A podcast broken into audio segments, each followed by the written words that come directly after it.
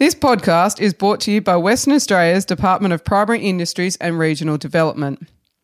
Hello, and welcome to our series focusing on areas of broadacre grains research. These short podcasts aim to assist grain growers by delving deeper into our research projects that target crop protection, crop production, soils, and genetics in broadacre crops. My name is Jeanette Pratt, and I am a research agronomist based at DPIRD's Moora office. Today I'm talking with Svetlana Micic, an entomologist with DPIRD based in Albany, about Australian plague locusts and grasshoppers. Welcome, Svetlana. Hi, Jeanette. Svet, can you tell us what your role is at DPIRD? I'm an entomologist. I'm based in Albany and I work on invertebrate pests of broadacre crops. So, Svet, we have grasshoppers and we have Australian plague locust. Can you tell us what the morphological difference is between the two? Okay, so Australian plague locust has the adult form has a cross on the thorax just behind the head. It also has a red tibias, so the hind legs are red in colour. And if you open up its hind wing, which is the clear wing, it has a dark black spot on the hind wing, which these characteristics are very different from any other locust or grasshopper in the landscape. Svetlana, can you tell us what impact grasshoppers and Australian plague locusts can have on crops and pastures? The reason a locust is called a locust is because it has a habit of wanting to congregate together. And the research I've read suggests that this is actually when the eggs hatch in egg pods in the ground. When the plague locust is hatching, the tibia gets um, stroked by the antennae of the locust behind it, and that basically causes them to congregate together and want to be together. Grasshoppers, when they hatch out, and even when they're out and about, they're solitary. They just live together. Locusts like to congregate together, and that's why locusts can be quite damaging to crops because they all come together and they all feed together. They will also um, mate together, and the females will lay egg beds together. So that's why you can have a dense hatching of locusts in a paddock. Grasshoppers, on the other hand, females just lay their eggs willy nilly. They don't um, lay them together. And even though grasshoppers and locusts look the same, it's their behaviour that's different. Okay, so Svet, why is it important to know whether it's a Australian plague locust or grasshoppers that you might have in your paddock? The control measures can differ for the different grasshopper and locust species that we have. Also, if you do have the Australian plague locust in your paddocks, we know that they're not present throughout the growing season. So, what happens is females lay their eggs in autumn. Those eggs that are laid in early autumn undergo a diapause, so they don't basically don't hatch until uh, temperatures increase in springtime, and that's when hatching occurs. Our other grasshopper species don't have that same life cycle, and they can be present in the crop all year. So there's another grasshopper, for instance, called the sand grasshopper. It has purple hind legs. Um, it does not have a cross on its um, thorax, and its wings are clear.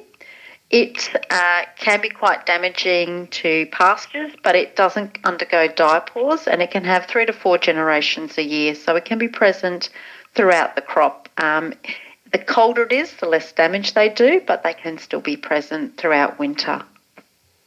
So, Svetlana, what's the best control strategies for grasshoppers and Australian plague locusts, and when should those control strategies be implemented?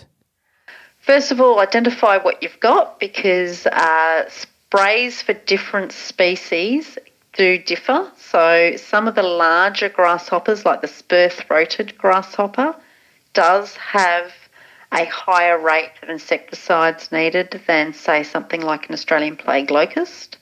The other thing is that for grasshoppers and Australian plague locusts, the best time to do control is before they're on the wing. So when they're hoppers on the ground, that's the time you really want to target control.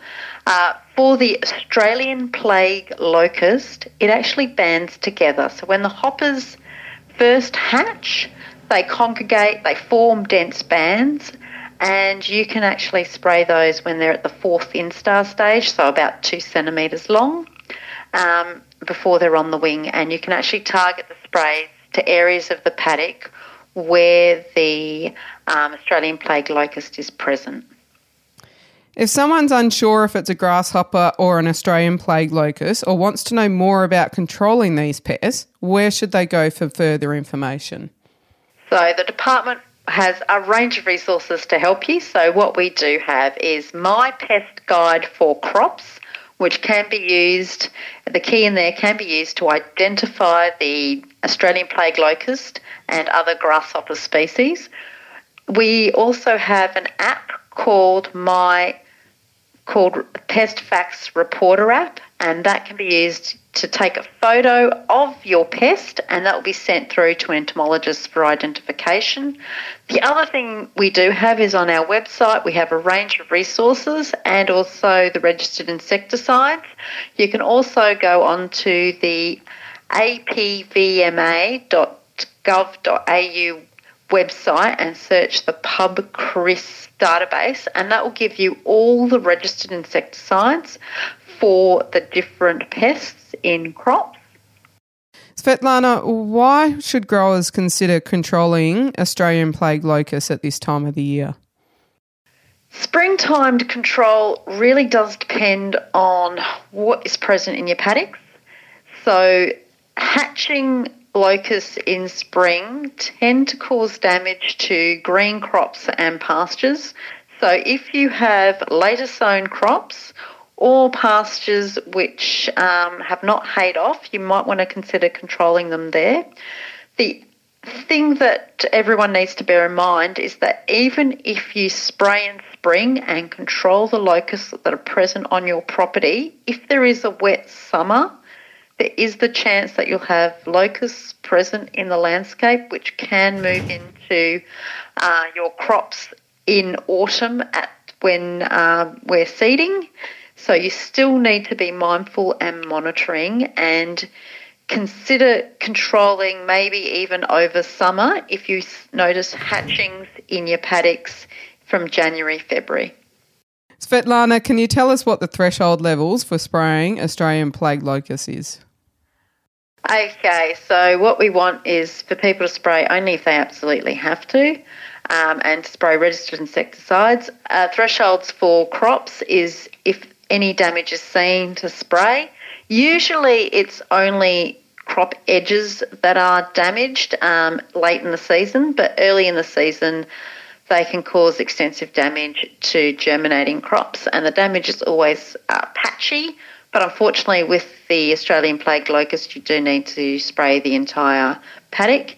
Uh, for pastures, we recommend only controlling uh, Australian plague locust in pastures if there's 20 hoppers per square metre, so that's nymphs without the wings, or 10 adults per square metre, and that's adults with large wings. Um, the best way to assess numbers is to estimate how many are in an A, on an A4 piece of paper in the paddock and multiply that by 10 and that will give you a very good indication.